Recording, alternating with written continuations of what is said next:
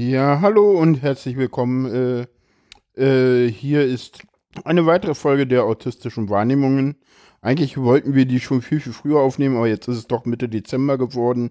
Äh, heute bin ich mal wieder verbunden äh, mit dem äh, Malik aus Aachen. Hallo Malik. Hallo Jan. Hier Ja. ist euer Neurotyp. Der Neurotyp, der komische Fragen stellt. Genau. Genau, wir haben heute nicht ganz so viel Zeit, wie wir irgendwie, wie ich dachte, dass wir haben wollen, weil ich Malik nicht darauf vorbereitet habe, dass ich heute ganz viel vorhabe und nicht weiß, wie lange ich damit brauchen werde. Äh, Wir probieren es auf jeden Fall mal hinzubekommen. was? Wir probieren es auf jeden Fall hinzubekommen. Wir probieren es auf jeden Fall mal hinzubekommen. Vielleicht sind wir ja auch schneller fertig, als man so denkt. Also eigentlich braucht man, brauche ich dafür immer so ungefähr eine halbe, dreiviertel Stunde, je nachdem, wie viele Fragen du stellst. Oh, das war Mhm. jetzt böse. Aber stell ruhig viele Fragen und unterbrich mich ständig, weil sonst rede ich die ganze Zeit. Das ist so das, was ich ja die ganze Zeit immer mache und genau. Muss ich immer, aber du, du kennst das ja mittlerweile. Mittlerweile funktioniert das ja ganz gut mit uns. Mhm. Ich wollte noch eine Sache mal vorausschicken, nämlich herzlichen Glückwunsch zum 30. nachträglich. Danke, danke. ja, das stimmt. Mhm. Ja. Genau, ja, das stimmt. Ich bin 30 geworden und ja, unser Einjähriges, ne? Echt? Ja, letzten Dezember kam die Nullnummer raus vom Kongress guck. noch. Ja, der Podcast wird jetzt ein. Jahr alt. Ja, ist Wie schnell drei- das geht. Sie werden so 30. schnell so Sendung. groß. ja. Ja, in, in Folgennummern sind wir schon 13, ne? Also so mitten in der Pubertät. Ja, ja, auch ja, wahrscheinlich später mal ein Thema hier. Ja, obwohl ja, Pubertät. Jein, jein. Also da No kommen wir. Spoilers. Da, nee, da können wir, da können wir nachher noch mal kurz drauf eingehen. Ich hatte nie eine wirkliche Pubertät. Jetzt wird's interessant. Und warum das so ist, das können wir mal in der Schulsendung besprechen. Ähm, ja. Also richtig Pubertät hatte ich irgendwie nie. Weil ging nicht. Aber das kommen wir vielleicht gleich noch zu. Ähm, wir wollen heute machen, äh, mein Weg äh, zur Diagnose. Das ist so immer so. Ähm, und da fangen wir mal ganz vorne an. Äh, bevor ich eine Diagnose hatte, ähm, war es so, dass mich die Leute auch öfter mal gefragt haben, was hast du eigentlich? Weil, äh, und da ist jetzt, glaube ich, der erste große Unterschied äh, zwischen mir und vielen, vielen, vielen anderen Autisten, um, um nicht zu sagen den meisten Autisten. Bei mir war von Anfang an klar, der hat irgendwas. Der ist irgendwie anders. Und das war äh, bei der Geburt schon klar. Bei mir gab es, obwohl das kommt wiederum häufiger vor, wenn man so liest, Komplikationen während der Geburt. Es gab irgendwie Sauerstoffmangel. Man kann jetzt sagen, haben die Ärzte irgendwie was mit zu tun? Keine Ahnung. Ähm, jedenfalls irgendwie geboren, äh, dann gleich irgendwie erstmal verlegt worden aus dem Krankenhaus, wo ich geboren wurde, auf, auf die Intensivstation der Charité. Ähm, und da dann erstmal so notversorgt worden. Kam auch ein ganz klein bisschen zu früh, aber nicht viel. Ich glaube drei Wochen zu früh oder so. Und ja. Und man stellte ziemlich schnell fest, okay, irgendwie ist der anders. Ähm, der hat keinen angeborenen Saugschluckreflex. Der ist jetzt erstmal, also der Saugreflex, den braucht man später nicht mehr. Den Schluckreflex, das kann man üben. Aber den braucht man halt eigentlich nur, um Muttermilch zu trinken. Und das konnte ich halt nicht. Und deswegen wurde ich größtenteils über Sonden versorgt oder halt über, ja, oder halt äh, über halt Kopfstellen und versuchen irgendwie was da reinzukriegen in den kleinen Mann. Hat Über ja funktioniert. Das macht Naja, mein, meine Mama hat dann halt selber reingepumpt und äh, äh, bis ich mich verschluckt hatte und dann mich wieder Kopf gestellt, damit es dann wieder rauskommt, weil ich mich verschluckt habe. Also, meine Mama meint, es muss relativ krass gewesen sein, weil ich bin ja noch zu DDR-Zeiten geboren und da gab es immer die Mütterberatung. Da hieß es dann immer so, meine Mama, äh, zu meiner Mama, ja, was haben Sie denn? Äh, der, der lächelt doch und ist total okay. Und dann, ähm, ja, irgendwann waren sie beim Trinken dabei und danach hieß es dann immer so, ach ja, sehr geehrte Frau, hm, hm, hm, Sie machen das schon, das ist alles kein Problem. So, äh, meine Mama war Okay. damals 21, als sie mich geboren hatte, so. Hm. Wow. Ja. Naja, was heißt wow, das war so üblich, ne? Das darf man ja nicht vergessen. Das war ja fürs erste Kind DDR-Zeiten völlig normales Alter, also. Nee, ich meinte gar nicht wegen dem Alter, sondern das ist ja schon eine relativ rigide Art, mit so einem Baby umzugehen. Und deine Mutter war bestimmt auch einigermaßen hilflos, weil da hat ja wahrscheinlich kaum jemand Erfahrung mit gehabt. Naja, ja. also in der Charité haben sie es halt mit einer Nase, mit einer, mit einer, mit einer Sonde gemacht. Und das Ding durch die Nase gepumpt hat. Das ist ja auch kein Dauerzustand. Ja, naja, funktioniert. Also macht man es ja heute mit Früh Frühchen immer noch. Mhm. Ne? Und irgendwann kann man der dann auch äh, feste Nahrung geben. Das hat man denn bei mir schneller gemacht. Ich weiß, dass man da die Ärzte sehr, sehr unsicher waren, was ich kann und was ich nicht kann. Die meinten immer, ja, probieren Sie mal, wissen wir nicht. So auf Fragen, wie kann das Kind hören, kann das Kind sehen, wird es jemals laufen lernen? So Hint kann es mittlerweile alles, aber mhm. Laufen lernen hat sehr lange gedauert. Äh, ich konnte vorher Radfahren mit Stützrädern und schwimmen, weil man hat dann auch wirklich vieles mit mir gemacht. Äh, hat angefangen mit, mit Schwimmen, also therapeutischen Schwimmen, äh, Logopädie, ähm, therapeutisches Reiten. Das ist dann schon fast jetzt äh, Kindergartenzeit, würde ich mal sagen. Aber du laufen konntest, lernen war schwierig. Du konntest Fahrrad fahren, bevor du laufen konntest. Fahrradfahren mit Stützrädern allerdings. Also nicht Fahrradfahren, sondern so hm. ein Fahrrad mit Stützrädern. Ja, irgendwie muss man sich ja vorbewegen. Fortbewegen. Ja. Und wenn man nicht laufen kann, dann muss man das halt anders tun. Also irgendwie habe ich es immer gemacht. Also ich habe immer irgendwie mir meinen Weg durchgeboxt. Irgendwie bin ich groß geworden, aber war halt eine harte Zeit. Und mit zweieinhalb Jahren habe ich dann irgendwann auch laufen gelernt. Und ich hatte von Anfang an immer auch ähm, ähm, Probleme mit dem, mit dem Laufen. Also Gleichgewichtsprobleme bis heute, aber die werden, sind besser geworden. Also sieht man mir heute nicht mehr an. Ähm, und äh, man hatte, ich hatte auch immer äh, relativ lange einen Sapperlatz um, weil halt die Spucke immer rauslief.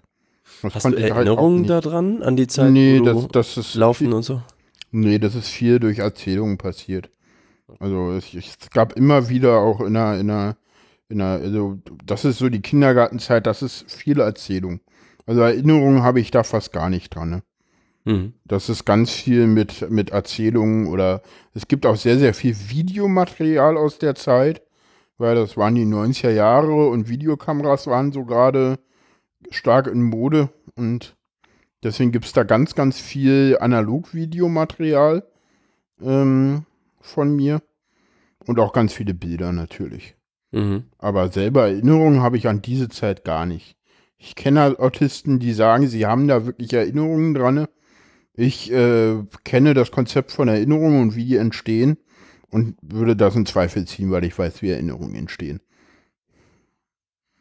Also ich glaube, okay. dass niemand Erinnerungen haben kann, die weiter zurückliegen als sechs, sieben Jahre.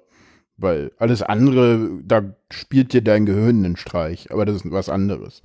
Das ist ein anderes Thema jetzt. Das heißt, in der Kindergartenzeit, da ist, da geht es ja dann auch um Sozialkontakte als Kinder untereinander, wie man was spielt und so. Äh, du meinst, du warst in einem Reha-Kindergarten dann? Ich also, war in einem, in, einem, in einem Kindergarten, der Integration, Reha, keine Ahnung, relativ kleine Klassen, das, äh, äh, Gruppen wie gesagt, ich habe da kaum Erinnerungen dran. Ich weiß halt nur, das war schon ein speziellerer Kindergarten. Und wir sind dann irgendwann umgezogen und dann bin ich da immer mit Taxi hingefahren. Das weiß ich noch. Oder nee, das war, weiß ich aus Erzählungen. Das, an das Taxi selber kann ich mich auch nicht erinnern. Also erst hm. haben wir direkt neben dem Kindergarten gewohnt und später sind wir dann weiter weggezogen. Okay. Genau, ja, so viel zum Kindergarten. Kannst du denn noch reiten oder so? Da schwimmst du besonders gut oder ist irgendwas? Also schwimmen kann ich immer noch sehr, sehr gut. Äh, das Reiten ist irgendwann in der, äh, in der Grundschule dann ein, äh, eingeschlafen, das therapeutische Reiten, weil die, die, die, die Reit, äh, also der Ort, wo man reiten konnte, immer weiter wegging. Das war zu Anfang in der Nähe von Bernau dann war es in der Nähe von Oranienburg und dann war es irgendwann äh, noch hinter Wandlitz, also richtig weit draußen. Und äh, dadurch, dass ich ja dann auch auf eine, auf einer Grundschule, äh, das eine Ganztagsschule war, das war dann irgendwann nicht mehr leistbar und dann haben wir das, ähm, das Reiten eingestellt. Schwimmen kann ich sehr, sehr gut. Äh, das hängt damit zusammen, unter anderem, dass ich natürlich sehr, sehr früh äh, halt im Wasser war. Ich hätte schon das Seepferdchen machen können bevor ich in die Schule kam. Da, da waren dann aber, weil da waren wir in der Mutter-Kind-Kur, aber die hatten sich da ein bisschen blöd, weil die waren der Meinung, ja, die Seepferdchen, da muss man auf, da muss man 25 Meter Brust schwimmen. Da Mhm. waren die der Meinung, was aber nicht stimmt, man muss, man muss nur 25 Meter schwimmen. Und deswegen wollten sie mir vor der Schule kein Seepferdchen ausstellen. Sonst hätte ich ein Seepferdchen noch vor der, Sch- noch vor der äh, Grundschule bekommen.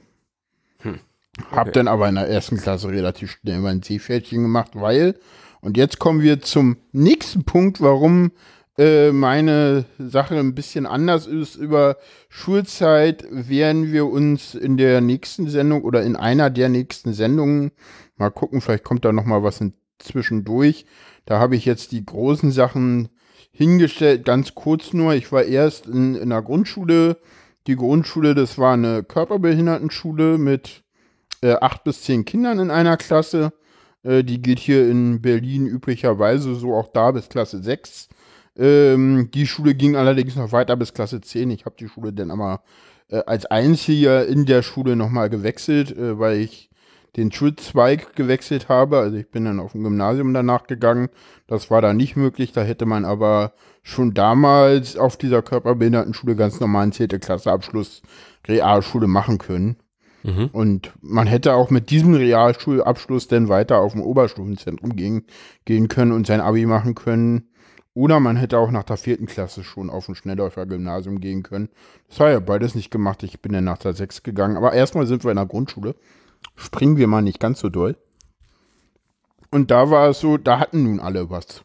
Weil das war eine Körperbehindertenschule und eigentlich kam man dahin mit, wo eigentlich relativ klar war, okay, der ist im Rollstuhl, der hat eine ne, ne, ne, der kann schlechter laufen oder der, der kann das nicht so gut oder viele hatten, manche hatten dann auch so ein Ventil im Kopf, damit irgendwie die Hirnflüssigkeit besser abfließen kann. Und ich war aber schwierig, weil ich hatte nichts. Also ich konnte immer, nee, nee, nee, ich hatte auch nichts Unsichtbares. Also weil ich wusste es ja nicht. Also Mhm. man hat mich immer gefragt, was hast du? Und dann musste ich immer eine riesen, musste ich immer die Geschichte erzählen, die ich jetzt erzählt hatte. Deswegen kann ich die auch so gut. Weil das war immer so, naja, äh, und dann endet da das Ganze mit dem Satz, ja, und mit dem Rest kann man die Ärzte quälen. Die wissen es auch nicht. Ich wusste nicht, da ich mit dem Satz recht hatte. Das ist eine Mhm. schöne Ironie der Geschichte, wie man immer so schön sagt. Aber ich kannte immer nur sagen, ja, Sauerstoffmangel bei der Geburt mit zweieinhalb Laufen gelernt und ja, mehr weiß ich nicht. Was Mhm. halt so, das ist halt keine irgendwie, das ist halt nicht so wie, ja, ich sitze im Rollstuhl oder, ne, das ist halt keine so und das war halt schwierig. Außerdem, ja, auch da schon erste Mobbing-Erfahrungen gehabt in der Schule, weil es nicht so, dass behinderte Kinder jetzt irgendwie nicht mobben können. Klar, können die auch. Ähm, so in der vierten Klasse gab es dann das erste Mal Weinkrämpfe relativ krasser Art, wo ich dann auch den Unterricht nicht mehr folgen konnte teilweise. Also was denn? Meltdowns? Oder Ja, also ja, Ja, mhm. was du nicht O- wusstest. O- Overlords also, Meltdowns, ja, genau. Overlords, mhm. Wusste ich damals nicht, ja, genau. Also Genau, heute also weiß ich ganz klar, das waren Meltdowns, das war die erste krasse Phase von Meltdowns, ähm, ausgelöst damals durch Nachrichten im Radio, die ich zwar als inhaltlich verstanden habe, aber wahrscheinlich nicht verarbeiten konnte. Das war halt Okay. eine relativ krasse Zeit, das war so 97, 98. Und wenn man jetzt mal zurückrechnet, ich weiß nicht, ob du weißt, was da außenpolitisch so gerade los war, was da so die große Welt äh, Wetterlage war, was da so die großen Konflikte war. Äh, Da tobte der Krieg in Jugoslawien und der war relativ Ah. nah dran. Ah, ja, Der, ja. Den hörte man natürlich auch im, im Radio viel.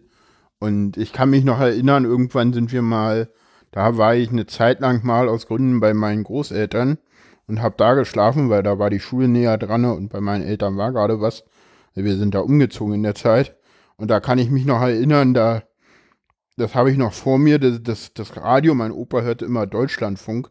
Und da meinte der Reporter im Deutschlandfunk, muss man sich mal vorstellen, die schießen ja alle wie die Idioten. Ja, im, im Deutschlandfunk. Ne? Komisch. Ja. ne, also, also es muss Deutschland, oder es war Inforadio, aber eigentlich war es Deutschlandfunk oder Deutschlandradio, weil mein Opa hat eher sowas gehört, der hat eigentlich nicht Inforadio gehört. Aber ich kann mich an die Szene halt wirklich noch bildlich erinnern. Ja, Mhm. und da, das, das ging dann aber irgendwann äh, vorbei. Also ich habe dann viel teilweise mit meiner Mama telefoniert, auch das weiß ich wieder nur aus Erzählungen. Ähm, aber irgendwann war das auch wieder vorbei. Irgendwann stellte sich da wieder eine, irgendwann waren die Probleme dann nicht mehr so stark und es stellte sich wieder so eine gewisse Normalität ein. Und es soll wohl Darf in ich, der darf ich mal kurz ja. dazwischen äh, springen?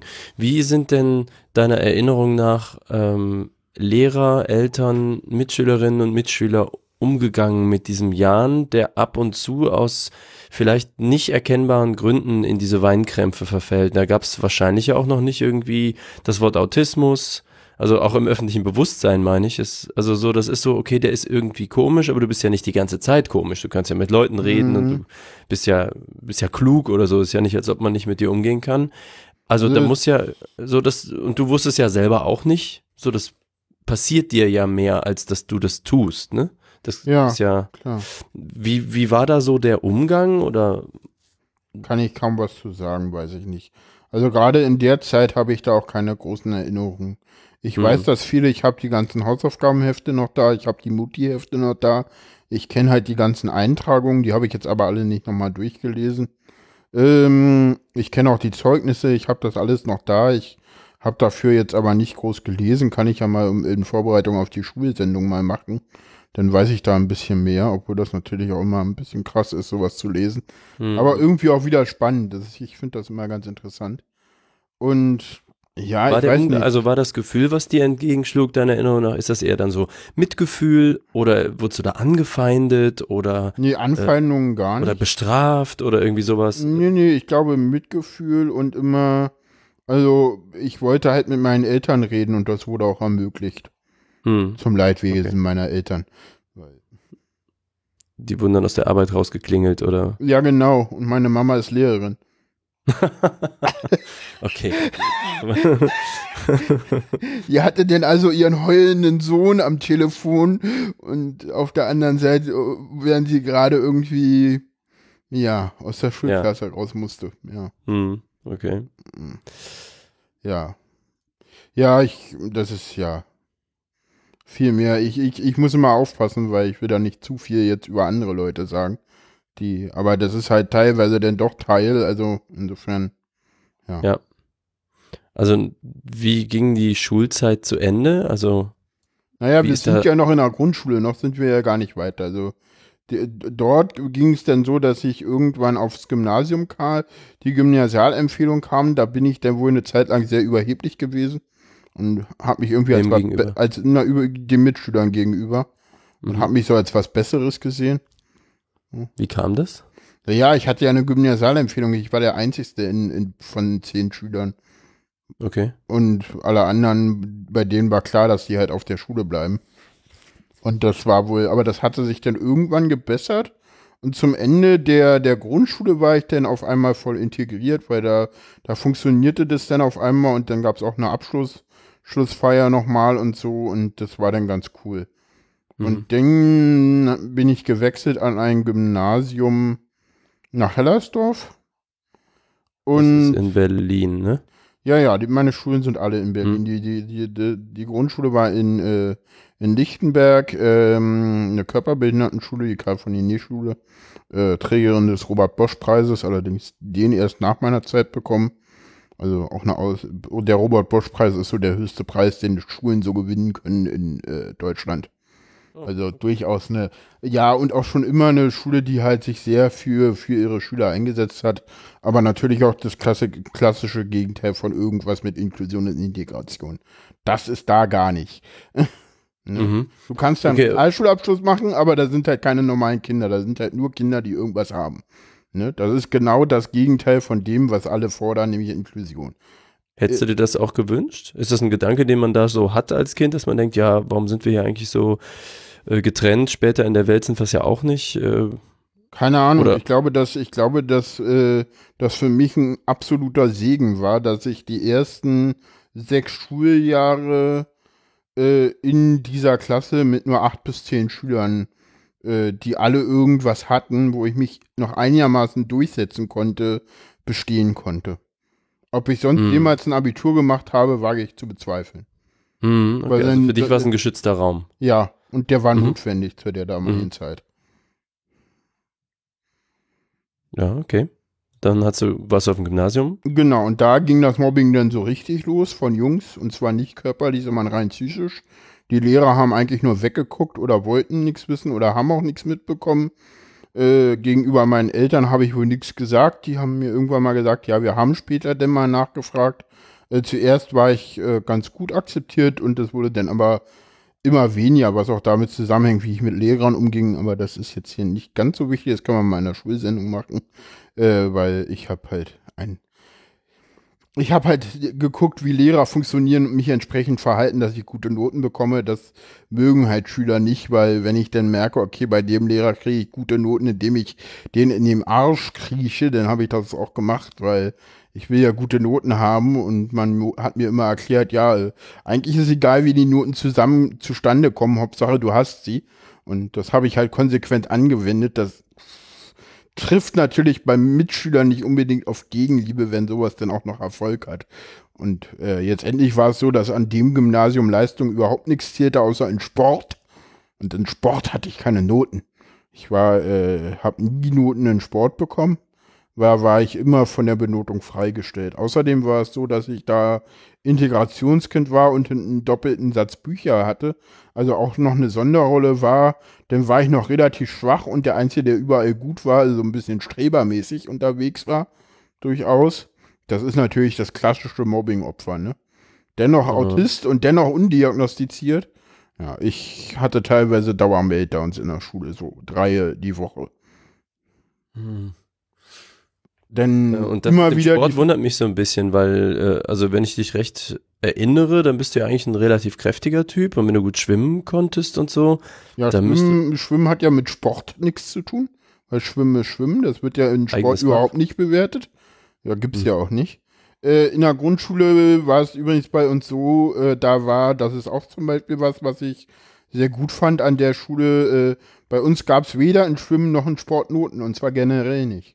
Ach so. Okay, naja, uns ist schon. ja, ist ja auch schwierig, wenn du Rollstuhlfahrer mit dabei Ja, hast, wenn du Leute hast, die irgendwie schlecht laufen kannst. Wie sollst du das bewerten? Ich fand das übrigens einen großartigen Sportunterricht. Ist der großartigste Sportunterricht, den ich je hatte in meiner gesamten Laufbahn. Weil wir haben da Beispiele gemacht, wir haben da Geräteton gemacht, aber das war immer nur einfach so machen und gucken. Da Mhm. war nie irgendwie irgendein Leistungsgedanke dahinter. Und das war viel angenehmer. Mhm. Aber wir wollen jetzt nicht so viel über Schule reden. Das habe ich, das, das können wir wirklich dann in der nächsten Sendung machen. Mhm. Äh, ich, sonst wird die Sendung so lang und du hast ja wenig Zeit. Und wir sind noch nicht mal annähernd da, wo wir hinwollen. Wenn ich mal auf die Uhr gucke. ähm, Gut, du hast Abi gemacht, nehme ich an. ich habe dann erstmal die Schule gewechselt nach der neunten Klasse. Mhm. Weil, Ja. Na, wegen dem Sozial? Mobbing. Ja, genau, wegen dem Mobbing. Also es war dann so, ich habe dann irgendwann auch immer noch die Frage gestellt, was habe ich eigentlich? Das war in der Pubertät dann tatsächlich so, dass ich da äh, nochmal wirklich Zweifel aufkam, was, wer bin ich eigentlich, was habe ich? Man hat dann auch weiter Untersuchungen gemacht, äh, Kernstunden, mich äh, Kern, äh, äh, CT vom Kopf gemacht und und und. Darüber bin ich an meine ehemalige Kinderärztin gekommen, die damals dann äh, Kinder- und Jugendpsychiaterin war. Und mit der habe ich angefangen, eine Psychotherapie zu machen. Und meine Mhm. Eltern meinen, irgendwann kam in der Kindheit auch mal der Begriff Autismus auf. Sie wissen aber nicht mehr wo. Ich könnte mir vorstellen, dass es da war. Weil mit der habe ich mich dann regelmäßig, ich glaube, einmal oder zweimal die Woche getroffen und Psychotherapie gemacht, das relativ lange. Nämlich, ich glaube, irgendwie von der achten oder neunten Klasse, ich weiß nicht genau wann, bis zum Ende des Abiturs. Und gleichzeitig habe ich auch noch angefangen, Keyboard zu spielen, das mache ich heute noch.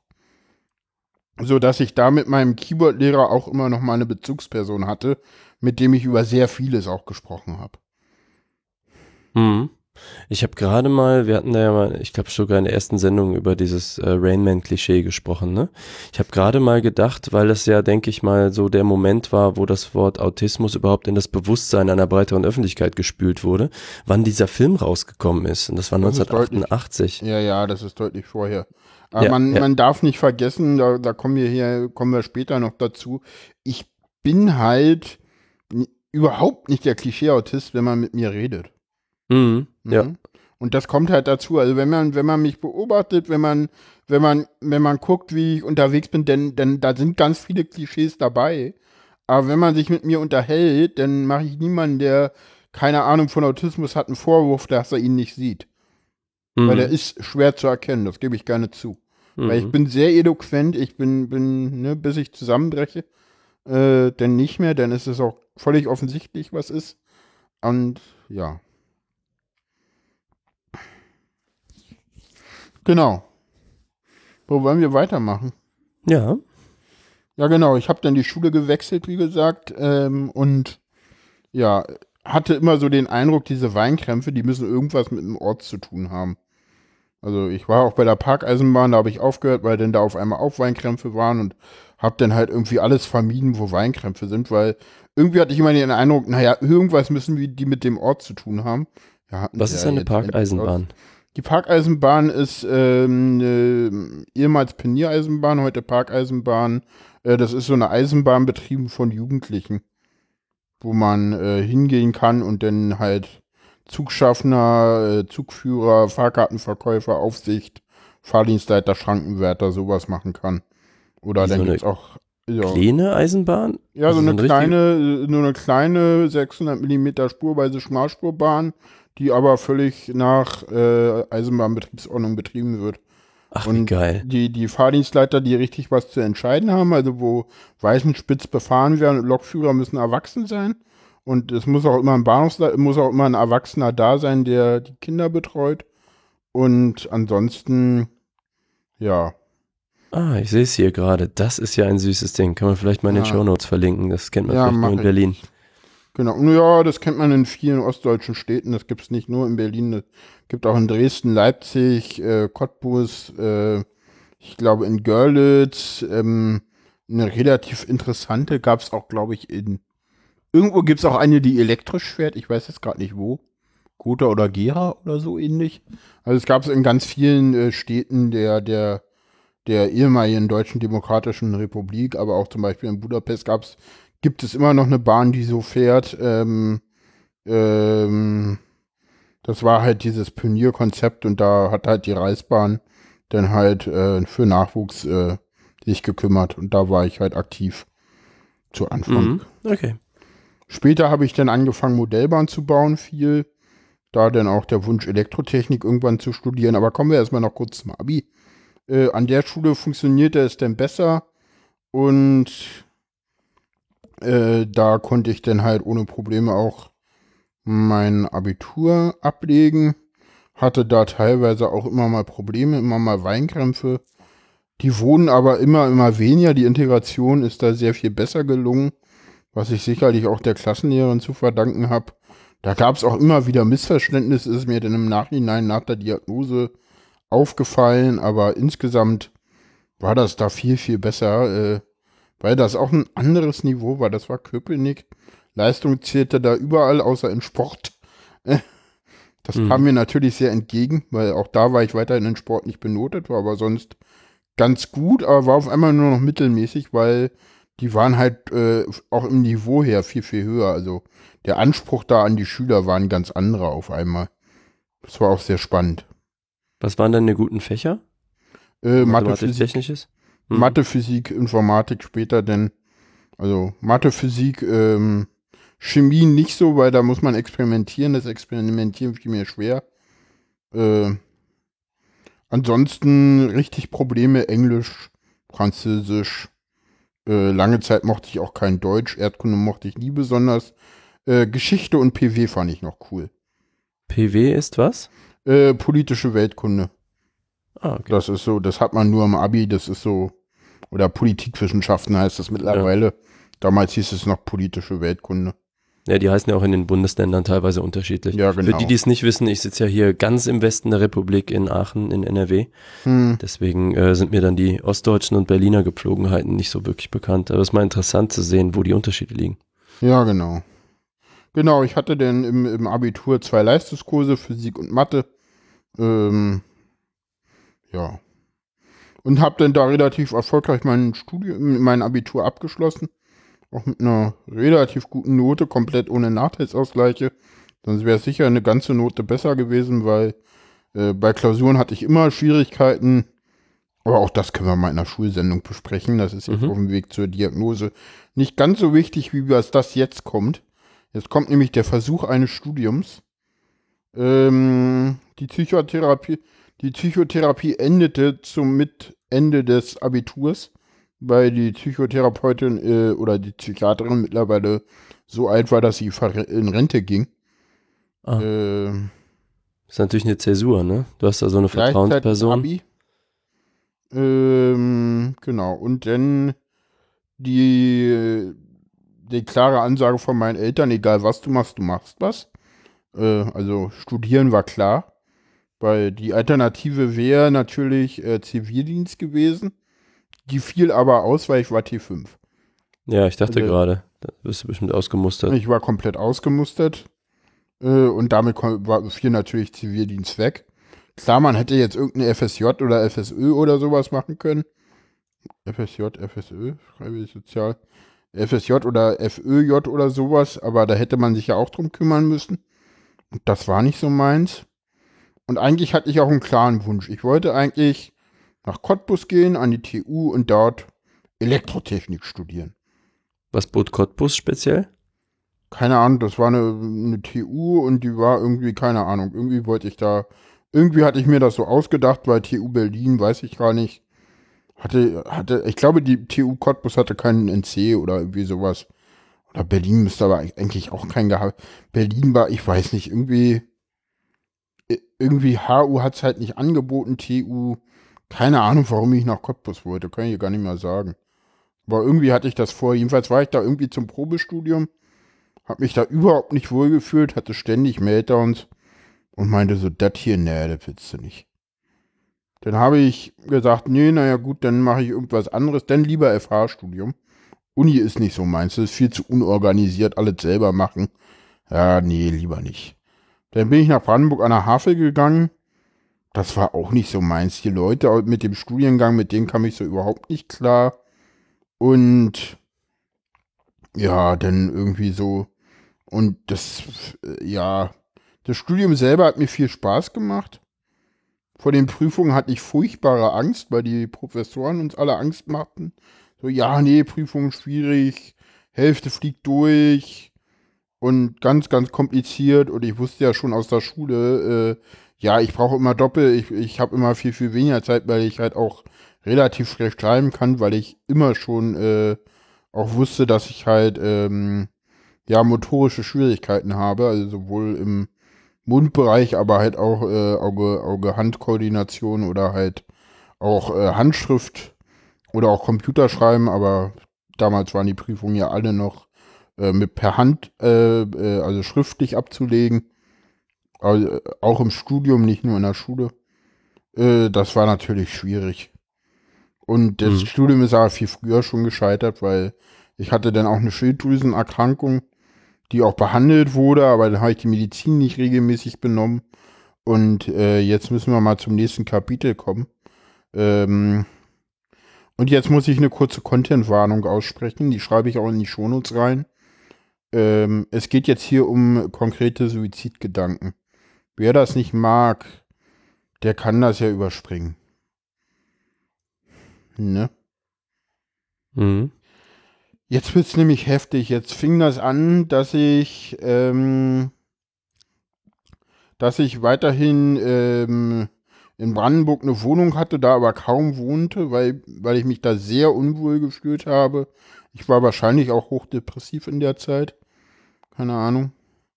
Äh, jedenfalls irgendwann äh, war ich in einem Meltdown äh, in Ostbahnhof und meine typische Strategie, nämlich Papa anrufen, funktionierte nicht, weil Papa hatte irgendeinen Termin. Und Mama wollte ich nicht anrufen, weil Mama war in der Schule. Ja, also saß ich halt da und hab halt irgendwie Meltdown gehabt und keine Ahnung warum. Irgendwann stand halt die Bundespolizei vor mir und dem muss ich irgendwas erzählt haben, keine Ahnung. Jedenfalls meinten die dann irgendwann, kommen Sie mal mit, haben mich dann auf die Wache gebracht am Bahnhof. War halt ein großer Fernbahnhof, da gibt es ja immer Bundespolizei mit eigener Wache. Und die haben dann halt meine Großeltern angerufen, die Großeltern haben mich abgeholt und im Protokoll stand drinne, äh, äh, ja, äh, klare Suizidgedanken. Ich hätte wohl kurz geäußert, dass ich mich ja vor den Zug werfen könnte und das sofort wieder vorworfen habe. Heftig. Ja, genau. Das war, glaube ich, für alle Beteiligten auch sehr heftig. Ich habe dann irgendwie noch äh, auf einmal, dann wurde, merkte man so, okay, da müssen wir uns jetzt richtig viel drum kümmern. Dann wurde ich halt auch viel mit Auto hin und her gefahren. Und das ging dann, also im September oder so, nee, Anfang Oktober geht ja das Studium los. Und Ende Oktober war ich dann so fertig, dass ich dann erst ähm, in der Charité vorstellig wurde. Der, äh, auf dem Campus Mitte. Und ähm, da hieß es, ja, wir, wir, hätten, wir hätten ein Bett für den, für, für, für, für Jan. Das wäre auch überhaupt kein Problem, kann sofort aufgenommen werden.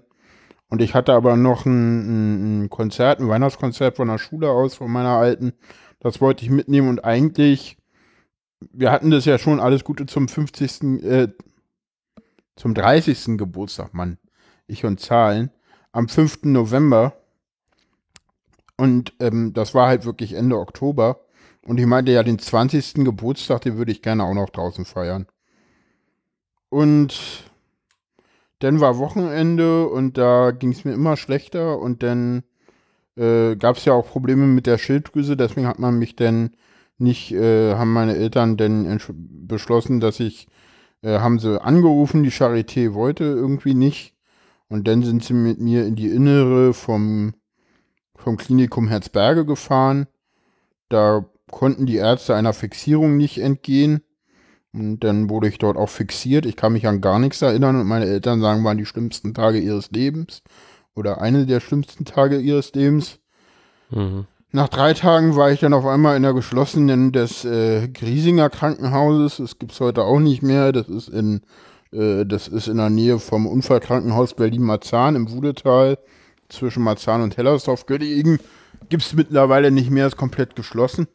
Ähm, dort war ich dann und habe mir am 20. Geburtstag da auf der geschlossenen verbracht. Hat auch nicht jeder. mhm. Ja, irgendwann wurde ich von da direkt auf die Tagesstation verlegt, weil die Ärzte stellten auch fest, ja, so richtig wissen wir eigentlich auch nicht, wie wir dem helfen können. Außer, dass sie mich mit Tavol vollgestopft haben und ich damit anfing zu zittern und dann da was gegen Zittern bekommen habe, war das ziemlich krass. Ich war also ziemlich sediert denn, weil ich eine ziemlich hohe Dosis Tavol bekommen habe. Das ist eigentlich ein Notfallmedikament, was man überhaupt nicht über längere Zeit nehmen darf. Das macht, macht hochgradig abhängig, durchaus auch körperlich, wenn man es zu lange nimmt. Äh, ich hatte weiterhin natürlich auch Weinkrämpfe. Die kamen damit überhaupt nicht klar, die wussten auch nicht, was das ist. Äh, die haben den Autismus auch überhaupt gar nicht gesehen. Ähm, auch auf der Tagesklinik nicht. Ich wollte unbedingt in die Charité. Aber die meinten, nee, geht nicht. Und mir war auch völlig egal, ob ich da über Weihnachten denn drin bleiben muss, äh, stationär oder nicht. Und vor Weihnachten, kurz vor Weihnachten, ich glaube zwei Wochen vor Weihnachten oder so, oder eine Woche vor Weihnachten, am 18. Dezember muss es gewesen sein, glaube ich, äh, wir reden, sind jetzt im Jahr 2000 und ich glaube 13. Ähm, habe ich mich dann selber entlassen auf eigenem Wunsch. Hatte einen riesen Melter ich glaube den schlimmsten, den ich je hatte in meinem Leben und bin einfach gegangen. Dann kriegst du Medikamente für drei Tage und schönen guten Tag. Ich war ja da freiwillig da. Der, also erst auf An Anordnung des Amtsarztes, aber äh, die, die Richter-Dings, das habe ich mir geklemmt. Da hatten sie mich dann so weiter freiwillig da geblieben bin. Deswegen konnte ich auch freiwillig gehen. Ja. Kannst du sagen, so rückblickend, was der Auslöser oder die Auslöser für diese schwierige Phase waren? Weil du sagst, du warst sehr unglücklich an deinen Studienorten. Also das Also- war sicherlich die, die, die, die, die Änderung aller Lebensumstellungen. Und das ist ja, das ist ja auch eine Änderung, äh, sämtliche Routinen brechen ja weg, die du hast. Mhm. Ähm, denn natürlich auch äh, ganz viele neue Sachen, die du erst lernen musst. Ich musste halt lernen, wie geht einkaufen. Ich musste halt lernen, äh, äh, ja, wie besorge ich Dinge und so eine Sachen. Ne, ich musste auf einmal die Wohnung komplett selber äh, versorgen. Ne, das habe ich alles, das war mir alles viel zu viel. Gleichzeitig musste ich halt äh, im Studium die Dinge lernen, auch mitkommen, neue Dinge lernen. Ich, ich kam auch mit den Leuten wieder überhaupt nicht zurecht. Das waren alles eher so, das war halt eine Fachhochschule. Und damals war es halt für Gymnasiasten eher unüblich, an Fachhochschulen studieren zu gehen. Das heißt, das waren alles eher so Leute von Oberstufenzentren oder so, ne? Äh, Was Da haben alle geraucht, das war Oberstufenzentrum? Naja, das sind so zweiter Bildungsweg oder ähm, halt Leute, die über die Gesamtschule kommen oder so. Also es Mhm. gibt ja die Möglichkeit, auch Fachhochschulreifen zu erlangen Mhm. womit du ja nicht an Universitäten kommst. Und damals war das ja noch so, da war ja Bachelor und Master frisch eingeführt und dass Fachhochschulen so quasi gleichwertige Abschlüsse haben, das war, das ist ja heute noch nicht so angesehen und das war damals, ich meine, wir reden von 2013, heute haben wir 2018, äh, natürlich noch, noch viel, viel krasser, ne? Mhm. Weil da war das Diplom ja wirklich gerade erst mal, weiß ich nicht, drei, zwei, drei Jahre abgeschafft oder so. Mhm. Ne? Und Die Leute waren, die haben geraucht, hast du gesagt. Die Leute haben das fände ich ja geraucht, schon schrecklich. Das, Ja, ich ich mir vorstellen. Rauchen immer uncool. Also das habe ich nie gemacht. Es stinkt bis heute. Äh, also normaler Nikotinrauch, also reiner Nikotinrauch. Mm. Und ja, es gab halt einen, der war ein bisschen älter, mit dem kam ich ganz gut klar. Aber mit den anderen halt gar nicht. Ich war dann auch sehr vereinsamt. Äh, die Wohnsituation war auch uncool, weil das war so Plattenbaugebiet aber halt eher so die uncoole Art, so alles unsaniert und ringsrum reißen sie ab, weil war Stadtumbau Ost. Das Stadtumbau Ost ist ja nichts weiter, als wir reißen funktionierende Gebäude ab, weil brauchen wir ja nicht mehr. Und weil gab halt großen Leerstand auch. Und das war halt auch eine triste Wohngegend und dann war halt irgendwie, ja, Brandenburg, also das ist Wetter ähnlich wie Berlin im November und Dezember oder äh, auch schon im Oktober. Das trägt halt auch nicht unbedingt zur positiven Stimmung bei und ja, Geld komplett, komplett alleine auch Geld verwalten, auch das war, damit kam ich auch überhaupt nicht klar. Also mittlerweile kenne ich es, aber damit kam ich überhaupt nicht zurecht. Ja. mich, ja, ich habe gerade drüber nachgedacht, dass du ja meinst, ne, du wolltest nach Cottbus und so. Da dachte ich auch schon, das ist natürlich eine große Umstellung. Also das heißt, du hattest durchaus irgendwie Wünsche, auch Umstellungen zu machen, aber du warst dir nicht darüber im Klaren, dass das eventuell dann so ein Backlash, also so ein, so ein Na, ich wollte eigentlich, als ich den Cottbus nicht mehr wollte, in Berlin bleiben, das ging aber nicht. Ich hatte mich dann schon geguckt äh, bei der bei der FHTW äh, hier in, in, in Berlin, in Berlin Schöneweide sitzen die, damals saßen die auch teilweise, da ging es nicht, da hätte ich ein Praktikum machen müssen, das Praktikum hatte ich zum damaligen Zeitpunkt nicht. Ich hatte mich zwar dann irgendwie beworben, war auch irgendwo angenommen oder so, aber äh, halt, das war halt über den Sommer nicht zu machen, weil das hätte man, und das musste man vor Studienbeginn ma machen und da hätte ich halt mehr Zeit gebraucht. Also ich sag mal so, im Nachhinein, es wäre sinnvoller gewesen zu sagen, so, okay, Junge, äh, bleib mal ein, ein Vierteljahr zu Hause und wird klar. Also da zu sagen, du musst auf jeden Fall anfangen zu studieren, das war im Rückblick sicherlich nicht die richtige Entscheidung. Mhm. Aber das kann man so nicht sagen. Ja, ähm. Und im Nachhinein ist man eh immer schlauer. Ja, klar. Vor allem, das Ja. war immer noch alles undiagnostiziert. Das war immer noch undiagnostiziert. Jetzt machen wir den ersten Schritt Richtung Diagnose. Ich äh, habe mich selber entlassen über Weihnachten, Silvester zu Hause. Ersten Tag, ich will wieder zu Oma fahren. Stehe an der Bushaltestelle und guck so die Autos und denke so, Achtung, jetzt wieder Contentwarnung, jetzt wird es gleich wieder unschön, das kriegen wir das gleiche nochmal. Also auch hier kurz skippen, wenn ihr da vorhin nur kurz geskippt seid. Auch da dachte ich wieder, auch wenn ich mich vors Auto werfe, ist doch auch nicht so schlimm, ist wenigstens vorbei. Habe ich zum Glück nicht gemacht, das waren halt wieder relativ konkrete Selbstmordgedanken. Das ist übrigens auch, das musste ich erst lernen, wenn man in der Psychologie von Selbstmordgedanken spricht. Dann meint das immer den konkreten Gedanken, es zu tun. Das ist das, was umgangssprachlich denkt man ja dann immer so, ja, das ist doch dann ein Versuch. Nee, der Versuch ist die, ist, wenn man es wirklich getan hat. Das ist der Unterschied. Mhm. Also wenn man von, wenn man in der Psychologie immer von Selbstmordgedanken spricht, dann heißt es die konkrete Handlung, es zu tun. Das ist auch immer die, man kriegt ja auch oft die Frage gestellt, haben Sie Selbstmordgedanken? Damit wird, ist auch immer gemeint, haben Sie den konkreten Gedanken, diese Handlung zu vollführen und nicht, äh, denke ich dann nebulös drüber nach. Das ist eher, das ist glaube ich nochmal was anderes. Da fällt mir so der konkrete Fachbegriff nicht ein. Ja. Und genau, jedenfalls bin ich dann danach zu meiner Oma gefahren, weil da wollte ich eh hin. Und da habe ich Papa angerufen und meinte, du, mir ist scheißegal, ich bin in irgendeine Klinik. Hm. Meinetwegen auch wieder ins Griesinger. Da wollte ich ums Verrecken nicht hin. Ich wollte in die Charité. Papa hat dann da angerufen. Ich kam sogar in die Charité. Das war mein Glück. Da haben sie mir relativ schnell die Medikamente, die ich damals hatte, weggenommen. Das Tavor und so. Bisschen zu schnell. Bin dann erstmal freigedreht. Dann haben sie mich erstmal ein bisschen wieder ruhig gestellt mit den Medikamenten, haben mir, um eine Fixierung zu umgehen, äh, eine jemanden vor die Tür gesetzt, der immer auf mich aufpasste. Äh, ich war dann halt, ich glaube, drei Monate da stationär in einer Teil, teiloffenen Klinik.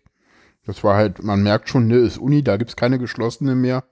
Die war aber teilweise auch wegen mir zu, muss ich ehrlich gesagt sagen. Hm. Und ja. Da hat man auch Tests mit mir gemacht, unter anderem IQ-Tests und auch Tests zu Autismus und hat eine Verdachtsdiagnose gestellt. Sagte dir zu dem Zeitpunkt das Wort Autismus irgendwas? Nö, und auch danach nicht. Mhm. Ich hatte denn Verdachtsdiagnose Autismus. Ich hatte denn endlich mal was, was ich den Leuten sagen konnte, was ich habe. Hab mich aber selber damit nie beschäftigt. Und wie es denn weiterging, wollen wir das jetzt weitermachen? Oder weil jetzt, das dauert noch ein bisschen. Oder so, ja, ich habe das, hab das parallel schon geklärt. Lass ah. uns das mal zu Ende machen. Wir machen das zu Ende. Okay. Das mhm. ist sehr schön, denn haben wir noch ein bisschen was vor uns, weil jetzt habe ich die Verdachtsdiagnose. Mhm. Ähm, was halt schon eine Erleichterung auf jeden Fall auch äh, war, weil ich hatte endlich einen Namen und bin dann wieder entlassen worden nach Hause und zu Hause, ja, habe ich erstmal gar nichts gemacht. Was sicherlich auch an der viel zu hohen Medikamentengabe damals lag. Die wurde dann erst nach und nach reduziert. Und dann kommt jetzt der nächste Abschnitt in meinem Leben. Ich habe dann erst in einem Übergangswohnheim und dann in einer therapeutischen Wohngemeinschaft gelebt. Äh, genaueres kann ich da auch mal in einem anderen Podcast zu sagen es ist ja heute eh auch wieder so ein doch sehr großer Überblickspodcast, weil wir einmal komplett durchs Leben gehen und mal meinen Lebensweg abschreiten. Ja. Äh, da habe ich, ja, auch erst relativ lange im Übergangswohnheim gar nichts gemacht, weil ich halt, ja, auch die Zeit sicherlich brauchte, um das Ganze erstmal auch zu verarbeiten. Das war ja durchaus eine ganze, ganze Menge. Und das ist ja auch nicht so einfach, sage ich jetzt mal. Und ja, genau. Wie, wie stelle ich mir so ein, Wegen, äh, so ein Leben in einem Übergangswohnheim vor? Also der Übergang ist wohl von so einem Krankenhausaufenthalt oder von wo nach wo? Wer war ja, da so? Wer lebt so, da so? Das war ein Über Übergangswohnheim. Das sind ähm, Wohnheime für psychisch kranke Menschen da leben alle möglichen Leute, die halt irgendwie eine rund um die Uhr Betreuung brauchen. Aus unterschiedlichsten Gründen. Also jetzt sowohl äh, Entlassung aus Krankenhäusern, psychische Krisen, Probleme im Elternhaus, äh, generell Betreuungsbedarf oder halt auch tatsächlich, ähm, äh, nachdem man äh, Leute, die aus dem, äh, die aus dem ähm, Äh, nicht Strafvollzug, sondern wie heißt das? Wenn du nicht in Strafvollzug kommst? Äh, offener Vollzug? Äh, Nee, nee, wenn du draußen, krank bist. Dann Ach kommst so, du doch nicht. Sicherheitsverwahrung? Nee, Sicherheitsverwahrung ist, wenn du in den Knast kommst und danach noch Danach. bleiben musst. Okay, ja. Das ist, nee, nee, es gibt, also es gibt die Möglichkeit, wenn du, wenn du, wenn du ähm, schuldunfähig bist, dann kommst du ja in die, in die ähm, Forensik, ne, in die psychiatrische Forensik. Ach so, okay. Ne, also da gibt es dann Kann extra ähm, Kliniken, wo du nicht rauskommst, wo das, wo auch ein Richter entscheidet, okay, du, du, du bist äh, strafunfähig oder oder oder oder du, du ne verminderte Fähigkeit der oder du bist nicht du bist nicht schuldfähig und und da wirst du da. Also so eine Leute hatten wir auch die dann von da zu uns kamen und dann also es gab halt klar klar die Regeln ne. Man musste sich an und abmelden bei einem Betreuer war für mich kein Problem aber wenn Leute mich besucht haben also da wurde also da war auch immer alles mehr oder weniger offen außer das Essen weil das wäre sonst ständig geklaut worden Deswegen war das Essen verschlossen. Das weiß ich, dass andere Leute das total gruselig fanden. Für mich war es irgendwie normal. Ne, Man, man findet ja die Dinge, in denen man lebt, immer normal. Mhm. Und ja, ich hatte da eigentlich insgesamt eine gute Zeit. Ich hatte da Betreuung, war immer einer da zum Reden von den Betreuern. Gut, die mussten das ja auch. Das war ganz gut. Und ja, das war eigentlich eine gute Zeit. Und dann habe ich da dann auch die, die Ausbildung begonnen. Das Zu was? So eine Ausbildung zum Informatikkaufmann. Äh, in einem geschützten Rahmen auch wieder Berufsbildungswerk. Ähm, und ja, da habe ich dann die Ausbildung gemacht. Alles noch immer mit der Ansage, ich, ich habe eine Verdachtsdiagnose auf äh, High-Functioning-Autismus, weil das stand da drin, das klang irgendwie cool. Beschäftigt habe ich mich damit nie.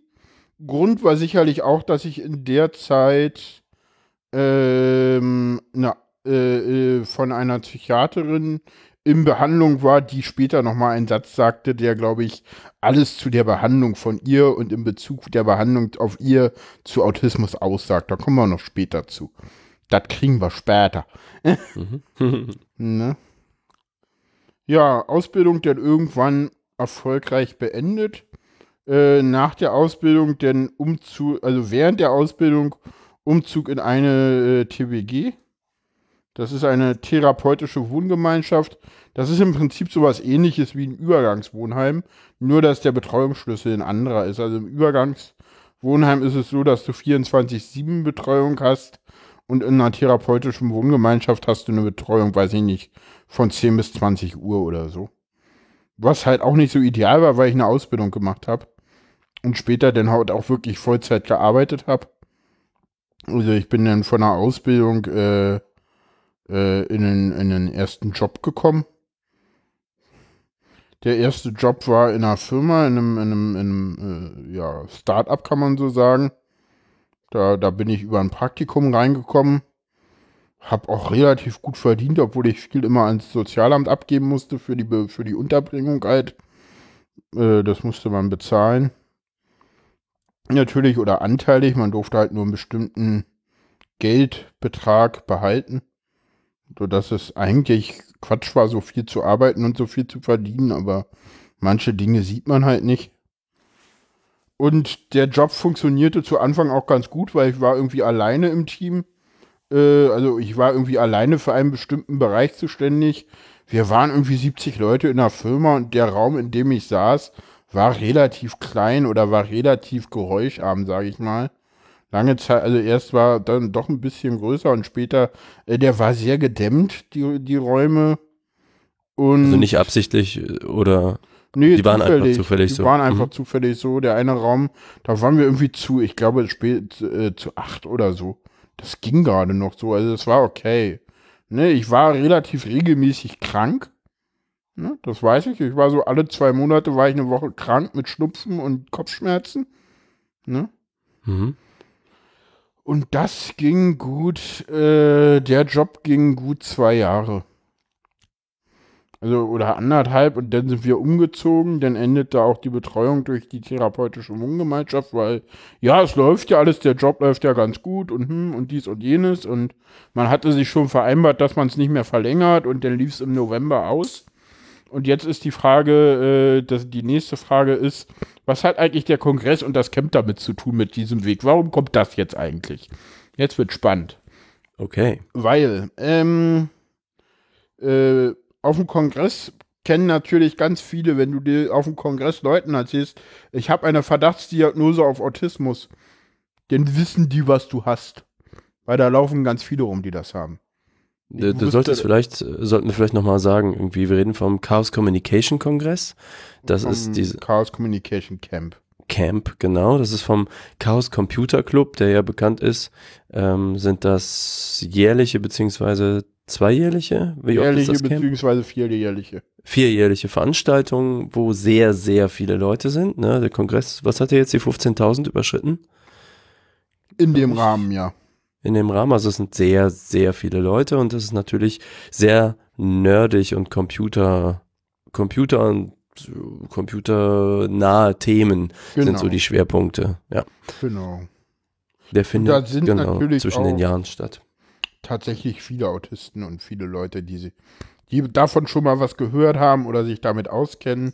Und auch Leute, die sich dann einfach mit mir auf dem Camp irgendwann mal getroffen haben und von jemandem gehört hatten, du, der hat da, der, der hat mir erklärt, der hat irgendwie, der glaubt von sich selber, dass er eine Verdachtsdiagnose auf Autismus hat red doch mal mit dem und guck doch mal.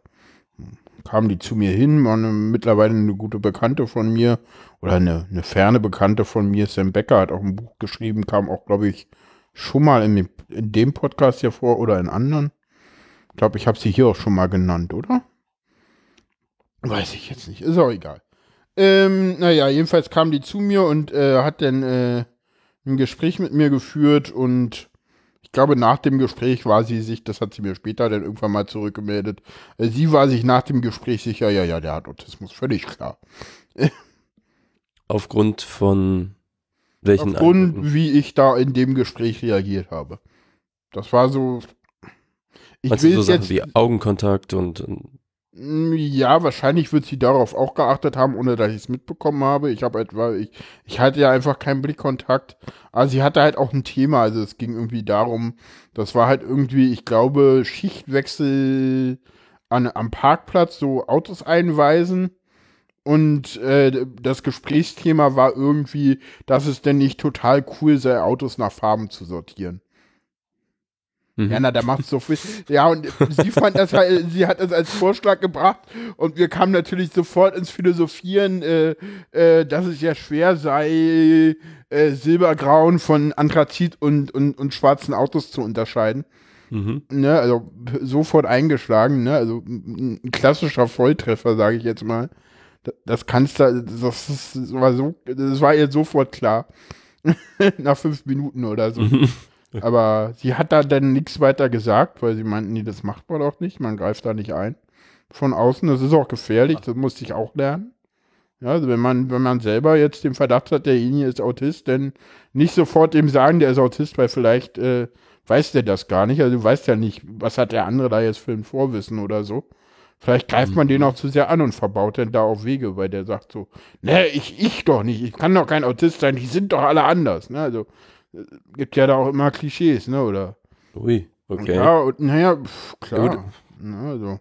Also vorsichtig man, auf jeden Fall. Ja, ja, ich meine, so nichts sagen ist ja irgendwie auch keine Lösung. Mm, ja, dafür hat wenn, Also wenn eine Nichtdiagnose häufig ein Problem ist und man hat selber Anhaltspunkte und ne, das kann schon noch jemand. Dann muss man aber immer gucken, wie nah steht man demjenigen und wir hatten uns vorher nie gesehen.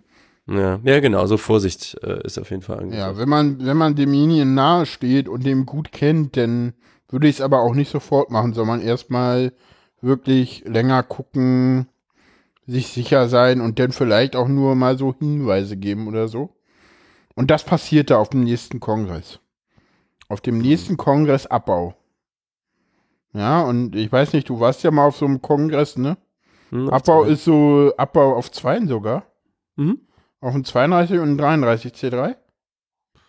Also die letzten beiden in Hamburg, ne? Weil beim letzten warst du ja nicht. Ich war auf jeden Fall in Hamburg, genau. Ich war nur in Hamburg. Ähm, kann gut sein, ja. Also da auf jeden Fall immer, wenn es Podcast-Bühnen gab. Ja. Dann müsstest du ja dies Jahr eigentlich auch da sein. Gibt's wieder eine? Ja. Also ich bin nicht da, aber gibt's wieder eine? Ja, das ist wieder cool eine zu hören. Bühne. äh, hat Ralf Stockmann, äh, kleiner, klei äh, wir machen eine kleine Detour gerade. Also Ralf Stockmann ist wieder am Start Ja, genau. und seine Frau. Mhm. Nee, Das, nee, ah, nee, seine Frau hat, glaube ich, Babydienst, soweit ich weiß. Und er betreut auch nicht die Bühne. Er macht da nur im Hintergrund Dinge und, und kümmert sich um Ultraschall. Aber es wird im Zusammenhang mit dem äh, Deutschlandfunk eine Bühne geben. Oh, super. Ich äh, bin kurz davor, auch den CFP, den es da gibt, äh, zu nutzen. Ich sag das jetzt hier mal, dann muss ich es nämlich wirklich machen, weil im Moment bin ich mir noch unsicher, ob ich das mache. Und bis Freitag ist noch Zeit. Wir nehmen an einem Dienstag auf. Und Donnerstag habe ich aber eigentlich auch noch viel Zeit. Insofern sollte ich da mal etwas Zeit in Angriff nehmen und äh, das mal runterschreiben.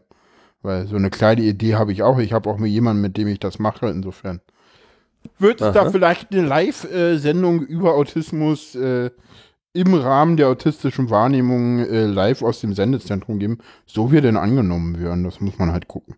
Ne, das äh, steht natürlich immer aus. Der CFP äh, läuft halt noch. Da kann ich natürlich nichts zu sagen. es steht mir überhaupt nicht zu, da irgendwie groß Auskunft geben zu können. Ich mag mal. Nein, ich, äh, egal. Mhm. Eigenlob stinkt. Boah. Könnt ihr mal weggehen? Immer dieser Gestank hier. Nee, äh, zurück zum Thema. Wo waren wir stehen geblieben? Beim, beim Kongress, genau. Kongress, ja. Kongressabbau, der geht immer relativ schnell. Äh, bei meinem ersten Kongress, den 30C3, habe ich den Abbau nicht erlebt, da bin ich vorher abgehauen. Bei meinem zweiten Kongress war ich äh, Engel im, im Himmel, da hatte ich mir irgendwie vorsorglich äh, eine Schicht äh, beim, beim, äh, beim Radio Operation Center, das sind die, die Funken ausgeben, geklickt und war deswegen so mit, mit Abbauen nicht ähm, beschäftigt. Und beim dritten Kongress war es denn so, das war denn der ein und, nee, der 32C3, äh, Gated Communities war da das Thema. Ähm, da war es so, dass äh, ich beim Abbau dabei war, weil da auch viel Zeug von mir verbaut war und ich da halt auch aufpassen musste. Und ich wurde immer langsamer und ruhiger, weil das mache ich immer, wenn ich gestresst bin. Aber der Abbau soll ja schnell gehen, dann gab es Konflikte und zack war Janni im Meltdown. Und Sam, die ja auch schon das Ja. Gespräch mit mir geführt habe, hat das irgendwie geschafft, mich aus diesem Haus rauszuholen. Und ja, ich war dann, das war ein relativ krasser, relativ langer Meltdown. Ich war danach vollkommen erledigt. Hab dann irgendwann, irgendwann wollte ich noch trinken und sie meinte dann, hey, du kannst doch hier die Leute nicht so anschreien, werd doch erstmal ruhiger. hm, Und, aber hat das, hat das super hinbekommen. Also wirklich nochmal großes Danke, wenn sie das hier hört. Das war echt so, so geil, hat halt noch nie jemand mit mir bei diesen Weinkrämpfen umgehen könnte. Aber ich wusste ja bis dahin immer noch nicht, dass das irgendwie einen Namen hat und mehr Leute das haben, die äh, eine Verdachtsdiagnose auf Autismus haben. Das war mir ja bis zu damaligen Zeitpunkt weiterhin völlig unbekannt. Unfassbar eigentlich, ne? Wenn Ja, du überlegst, ne? wie viele Jahre man so durchs Leben gehen kann. Ja, ich war dann irgendwie schon, ich weiß nicht, 27, ne? Äh, Da fällt mir gerade, kann ich eine kleine Seitenanekdote einschieben. Mach das. Ähm, Du sollst ja hier auch mal was sagen. ja, ähm, äh, es gibt ja Syn, wie heißen sie, Synästheten, ne? Dynastheten, ja. Ja, die haben äh, zwei oder vielleicht auch mehr Sinne miteinander verknüpft. Also zum Beispiel die schmecken Farben oder die äh, für die haben bestimmte Worte ähm, zum Beispiel ja, denen sind irgendwelche anderen Sachen zum Beispiel auch Farben zugeordnet. Und ich oder war mal- Zahlen sind äh, Zahlen, die, oder bestimmte Zahlen haben bestimmte Farben, ne? Gibt's ja auch. Dass die Ja, drei genau. blau und die fünf rot ist. Genau. Und die ähm, Äh, ist nee, die mal ist doch grün. nee, ist Ja, das, das ist auf jeden Fall bei jedem äh, auch individuell. Also Ja, ja. es ist dann nicht so, dass alle die sieben dann grün finden würden, sondern Nee, das ist individuell. Und ähm, ich war mal äh, mit einem, ja, so einem Pärchen, ich kannte die Oberfläche, ich saß Mhm. mal irgendwie beim, beim Essen zusammen mit denen und dann kamen wir irgendwie drauf, dass der äh, männliche Part quasi erzählte, ja, äh, sie würde, also die waren zehn Jahre zusammen oder so und sie würde ihn immer auslachen, weil für ihn Worte ja immer äh, Farben haben, wie so ein Beigeschmack. Mhm. Und ich so, ach krass, dann bist du der erste Synästhet, den ich je kennenlerne. Und er guckte mich an wie ein Auto und hat halt immer, er wurde halt sein Leben lang ausgelacht, wenn er sowas mal gesagt hat, dann hat er halt nicht viel darüber erzählt, aber für ihn war halt vollkommen klar, dass Malik, ich sag jetzt mal, grün-braun war und am Ende noch so ein bisschen schwarzen Tupfer dran hatte oder sowas in der Ja, ja, Art. klar. ich fand das nur total interessant, dachte, geil, Synästhesie und so, oder Synästhetik, ich weiß nicht, wie es heißt. Mhm. Also auf jeden Fall noch nie erlebt, noch nie erlebt. Und das war so ein Moment, der hatte das Wort noch nie Verlinken wir. gehört. Mhm. Ne? Noch nie hat ihm, so, so stelle ich mir das vor, der war auch über 30. Das Mhm. hatte der noch nie gehört. Ja, klar. Also Das- deswegen, ich stelle mir gerade so einen Moment im Prinzip bei dir dann vor, ne? Also, Ja, das betrifft ja auch ganz viele Bereiche, ne, wo du auch gerade, wenn du denn, denn selber weißt, was du hast, dann triffst du halt auch wieder ganz viele Leute, die davon noch nie was gehört haben. Das trifft auf Autismus natürlich ganz krass zu.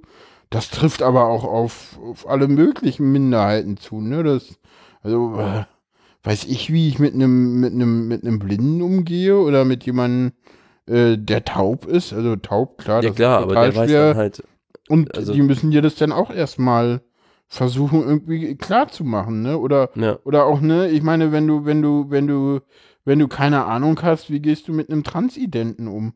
Weißt du überhaupt, dass der Transident ist und nicht transsexuell? Ne? Also das sind ja alle bin so, ich schon raus. Ist so, äh, erklär mir das.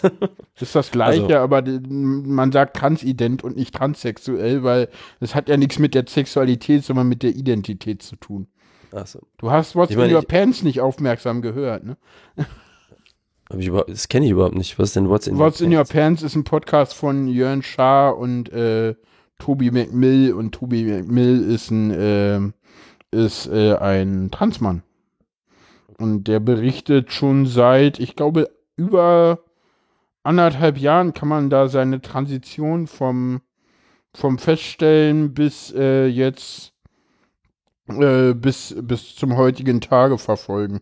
Hm. Ich glaube, in der letzten Folge ging es dann darum, dass halt ja auch eine Brust-OP anstand und äh, verändernde Maßnahmen vorgenommen wurden und so. Ja. Sehr, sehr spannender Podcast. Äh, verlinken wir hier auch an der Stelle nochmal.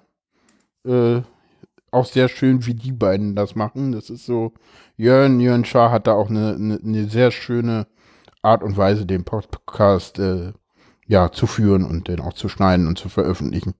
Profis. Ne, Jörn Schaar, also er selber ist halt da eher so der Part, also er ist halt der, der den Inhalt beiträgt und Jörn macht da halt die Technik. Ja, ich meine halt, äh, ich meine, er ist Radiomann, er weiß, wie Ja, ja, ja, klar. Mhm. Was man auch immer sehr schön an den äh, Intros äh, merkt, die nämlich aus dem Podcast heraus die geilsten Stellen zusammenschneiden und die haben immer sehr viel Spaß. Penis! Mhm. Das war jetzt ein Insider. ja, sorry Leute, der musste sein und alle, die, die da in der Szene unterwegs sind, die lachen jetzt auch. Okay.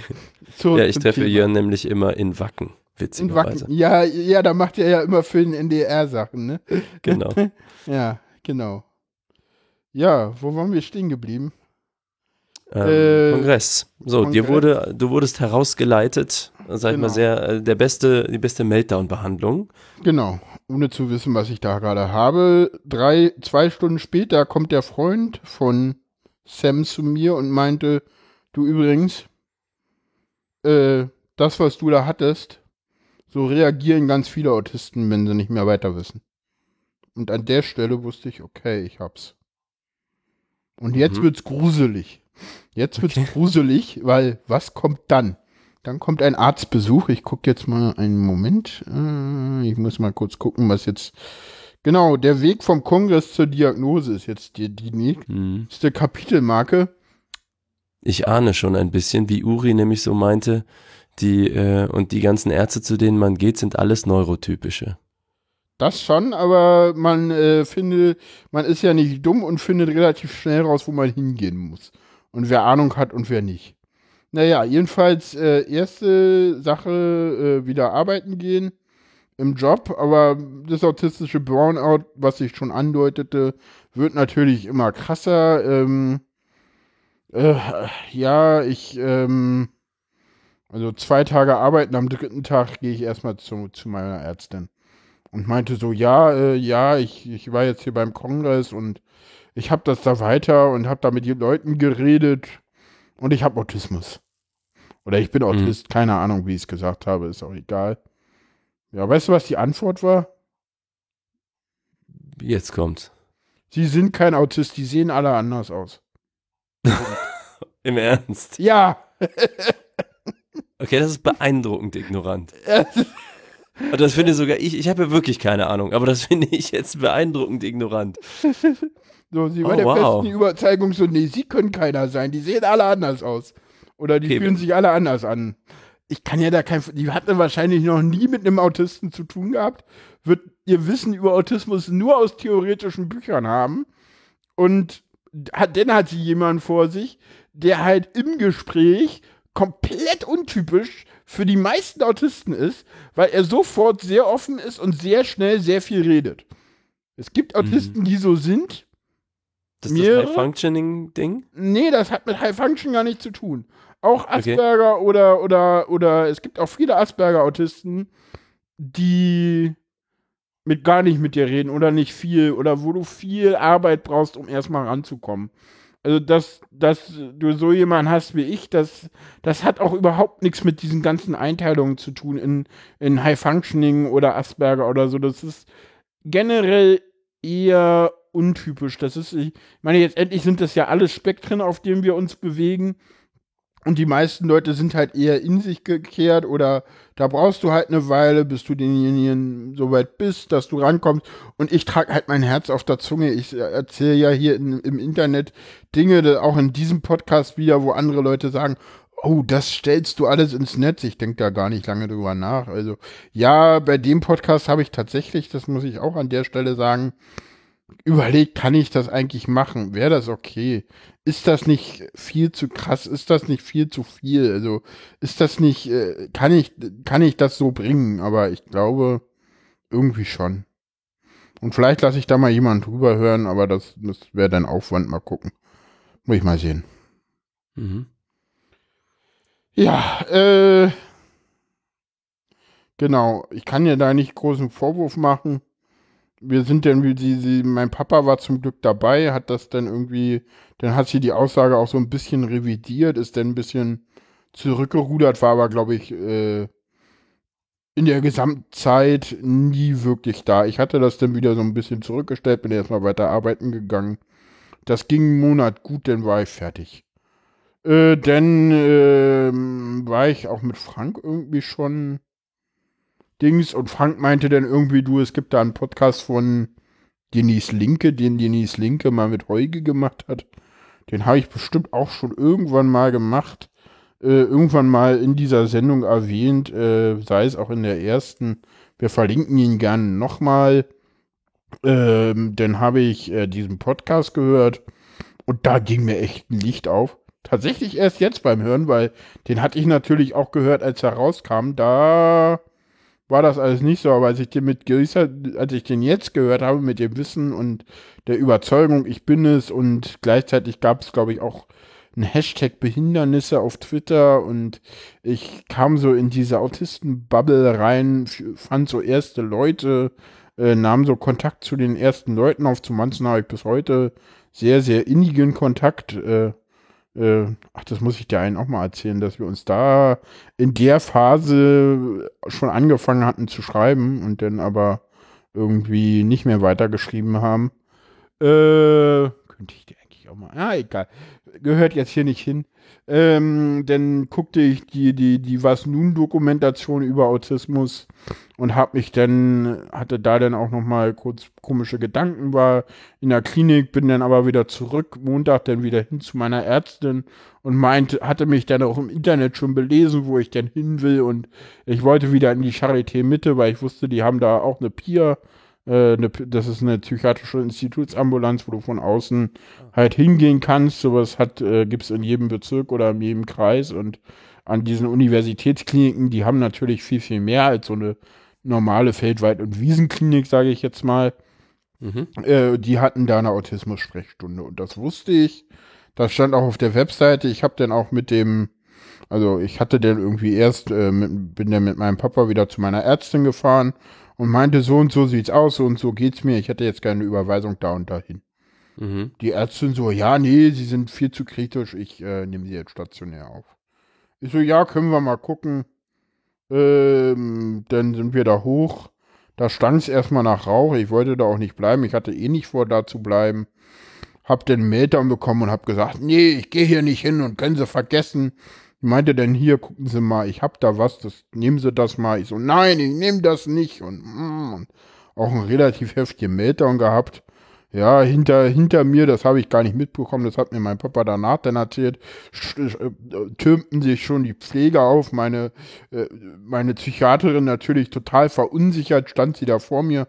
Die wusste auch nicht so richtig, wie er auf einmal geschieht, weil ein Meltdown hatte sie von mir vorher auch noch nicht erlebt. Und das war einer der heftigeren, die ich je in meinem Leben hatte, an die ich mich so erinnern kann. Ähm, der war ziemlich krass. Naja, jedenfalls bin ich da unverrichteter Dinge wieder weg. Das hat halt gar nichts gebracht. Ich wollte eigentlich dahin, weil ich ja eine Überweisung haben wollte für die Charité.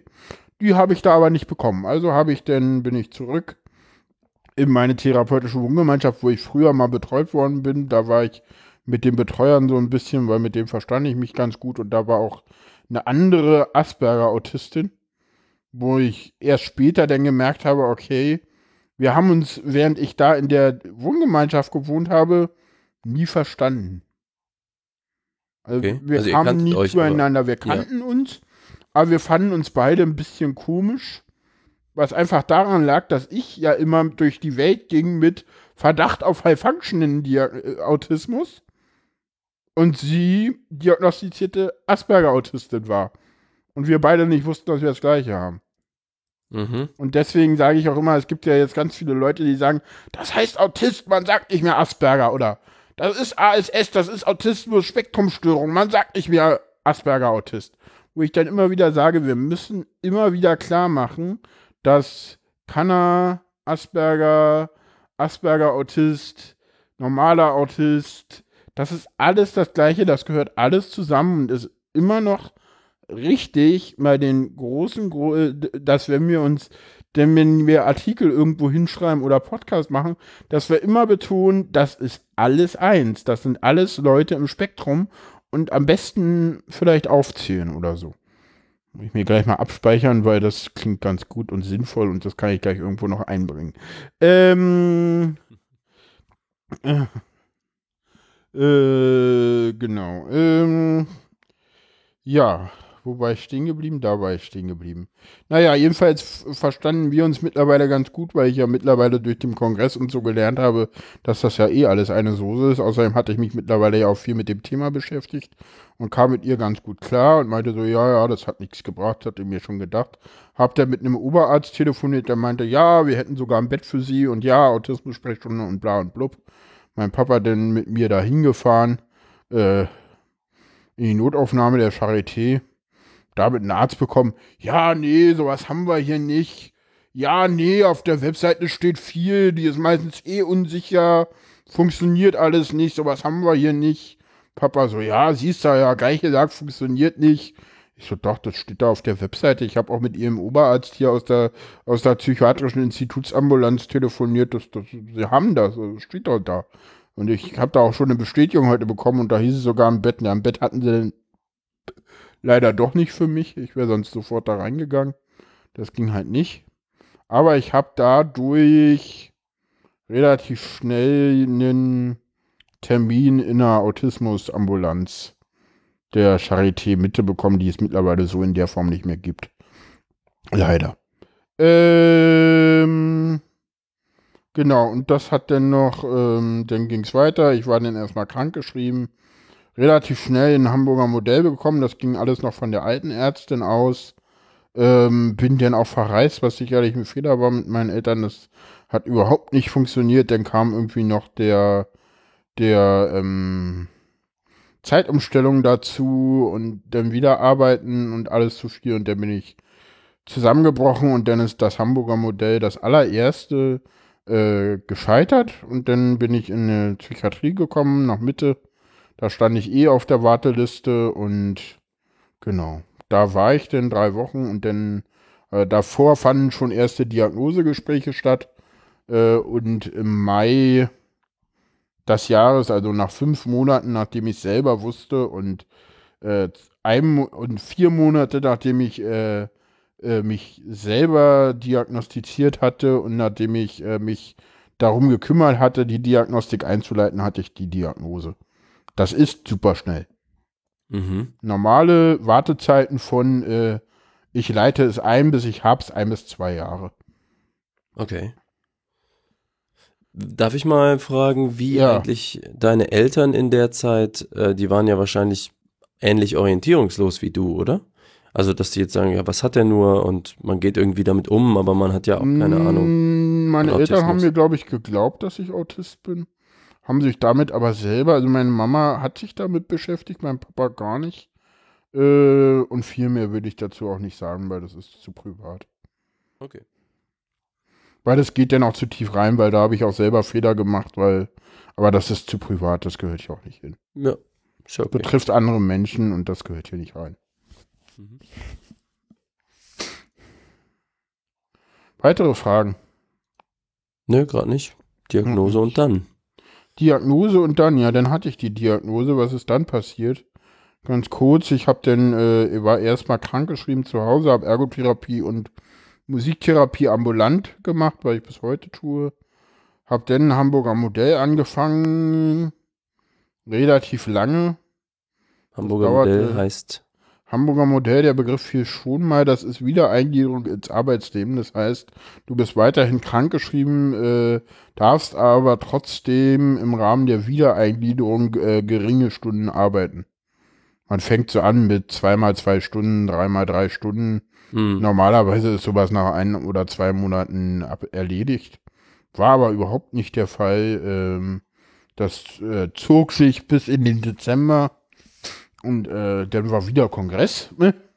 Mhm. Nach dem Kongress habe ich, da, hab ich gesagt, so äh, kam ich halt wieder und merkte dann so, das wird alles nichts mehr. Hatte dann ein langes Gespräch mit meiner Personalchefin damals, mit der ich auch privat sehr gut war und die hat mir durch die Blume aber dann doch relativ deutlich zu verstehen gegeben, ich glaube, das wird hier nichts. Und einen Tag später hatte ich dann mit meiner Integrationsfachberaterin, die ich da auch schon hatte, jetzt, äh, da hatte ich mich auch um Unterstützung gekümmert, äh, gesprochen und geguckt, was muss ich eigentlich tun, um das Arbeitsverhältnis zu beenden, ohne in eine Sperre zu kommen. Das war halt die betriebsbedingte Kündigung. Das war gar nicht so einfach. Also dann habe ich, bin ich halt zu meinem Betrieb gegangen habe gesagt, ich würde gerne betriebsbedingt gekündigt werden und musste dann aber noch, ich glaube, zwei Monate in dem Betrieb arbeiten, weil so lange hat es gedauert, bis klar war, dass ähm, ich ähm, ich äh, entlassen werde, weil das Integrationsamt dem zustimmen musste und das hat nochmal anderthalb Monate gedauert. Obwohl alle Beteiligten einer Meinung waren, dass die Kündigung in Ordnung ist. Also sowohl der Arbeitnehmer als auch der Arbeitgeber als auch der Integrationsfachdienst.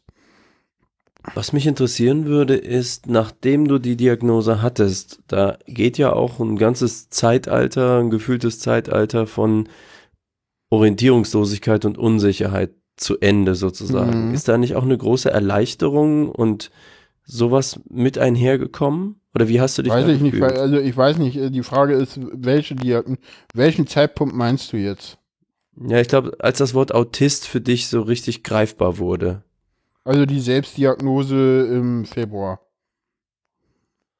Ja, also ja, wenn das für dich sich als am eindeutigsten genau, angefühlt da, hat. Genau, da hat sich ja. alles, alles verändert. Da wurde mir binnen eines Wochenendes klar, was ich habe und wer ich bin und das ist ja und wie ich funktioniere und warum das alles so komisch ist und warum die Leute so laut sind und und dass ich halt anders bin als andere und konnte damit aber auch nicht umgehen war dann auch eine Zeit lang sehr, sehr manisch, hatte eine krasse, reine manische Phase ohne irgendwas. Was, äh, wo man Autisten nicht rausholt, weil die damit umgehen können. Alle anderen holt man da relativ schnell wieder raus. Also sprich, eigentlich ähm, könnte ich mir vorstellen, weil du hast ja vorher von depressiven Phasen gesprochen, dass das ja, hat das die beendet? Ist das, hat, hat das deutlichen Einfluss darauf gehabt? Mit Sicherheit. Seitdem war ich nie wieder wirklich depressiv, außer in der Phase, wo, wo es denn um die Kündigung ging. Da ging es mir nochmal richtig scheiße. Ansonsten, hm. ja, hast du immer mal wieder auch so Phasen, wo es nicht so gut läuft. Aber so richtig depressiv war ich seitdem eigentlich nie wieder. Hm. Was halt damit zusammenhängt, dass ich halt immer schon was hatte und das so ein bisschen, ja, die Antwort auf alle Fragen war. Ne? Das war so meine 42. Ja, ja. Ne? Also. Schön gesagt. ja. Viel dazu ein. Ähm, ich habe übrigens zunehmendes Knarzen gerade äh, in der ja, Leitung. Ja, ich überhaupt nicht. Okay, ich habe eine lokale Aufnahme von mir, nur falls, wenn es bei dir okay ja, ist. Nee, bei mir ist alles super. Klingt so wie äh, Studio Link Knarz. Dann kann ich mal kurz, einen Moment, ich mach mal kurz Edit, bin gleich wieder da. Ich weiß, woran es liegt. So, jetzt gucken wir mal kurz. So, hörst du mich jetzt? Jetzt höre ich dich. Jetzt wieder besser? Ja, ist perfekt. Alles klar. Hattest du mich kurz jetzt nicht gehört? Ja, eine Minute oder so. Ah, okay. Weil ich kam eigentlich wieder, weil ich habe mein, mein Interface mal neu gestartet. Das hat manchmal ah, okay. auch so Knarzer, das weiß ich aus dem Livestream teilweise. Ja, genau. Und da das passiert das manchmal. Ja, dann können wir weitermachen. Mhm. Wo waren wir gerade stehen geblieben? Ähm, Diagnose und dann. Diagnose und dann, wo waren wir da genau? Ach so, bei. Ich weiß es nicht mehr.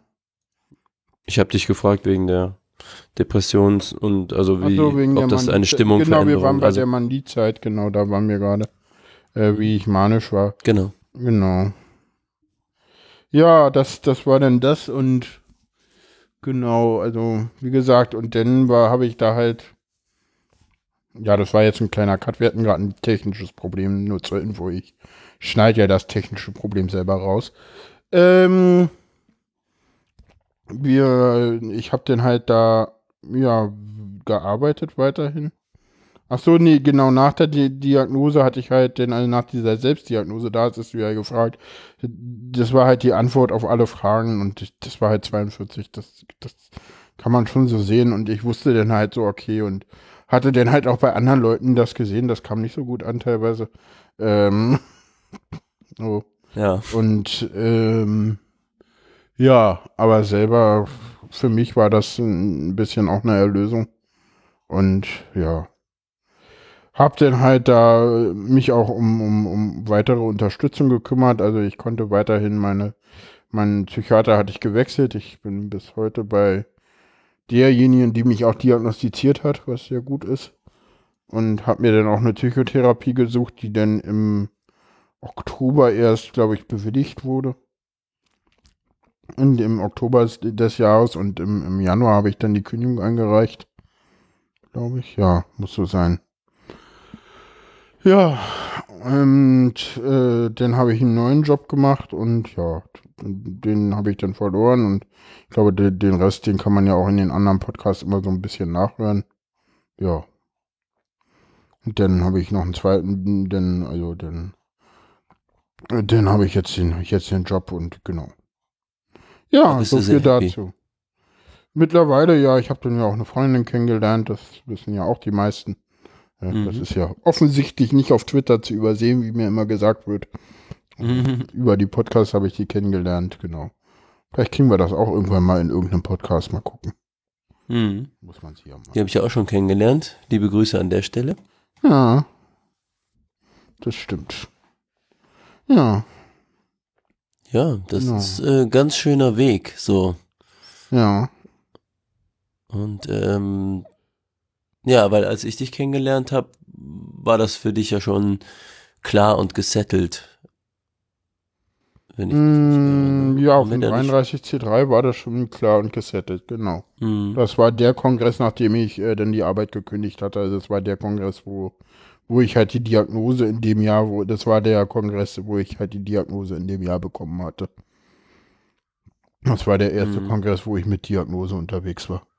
Ja. Ja, das wirkte schon so selbstverständlich. Ja, nicht wundern mit dem Augenkontakt, äh, ist Autismus oder irgendwie so. okay. okay. ja, ich gehe da nee, mittlerweile auch ziemlich relaxed um und ich auto mich eigentlich auch immer sofort, aber das hatten wir schon öfter. Mm, genau. Genau. Ja. Was sehen wir denn hier? Jetzt gibt's noch Blafasel, wie immer. Nee, das ist, das ist, das ist, die Karte, da stehen nur die, die Kapitelmarken drin. Die Kapitelmarken. Ja. Kommen wir zum Ausklang. Ja, ähm, ihr findet, äh, genau, lasst Kommentare da im Blog, äh, verfolgt uns auf Twitter. Ähm, Unter Wahrnehmungen. Genau. Und ja, mich erreicht ja auf Twitter unter fair-sein und dich unter Twitlik. At Twitlik, genau. Genau. Genau, und ansonsten, äh, ja, war's das bis hierhin und wie gesagt, äh, ja, habt eine schöne Zeit. Ne? Genau so. Ähm, so sieht's aus und dann tschüss. Tschüss und lieben Gruß. Ciao. Ciao.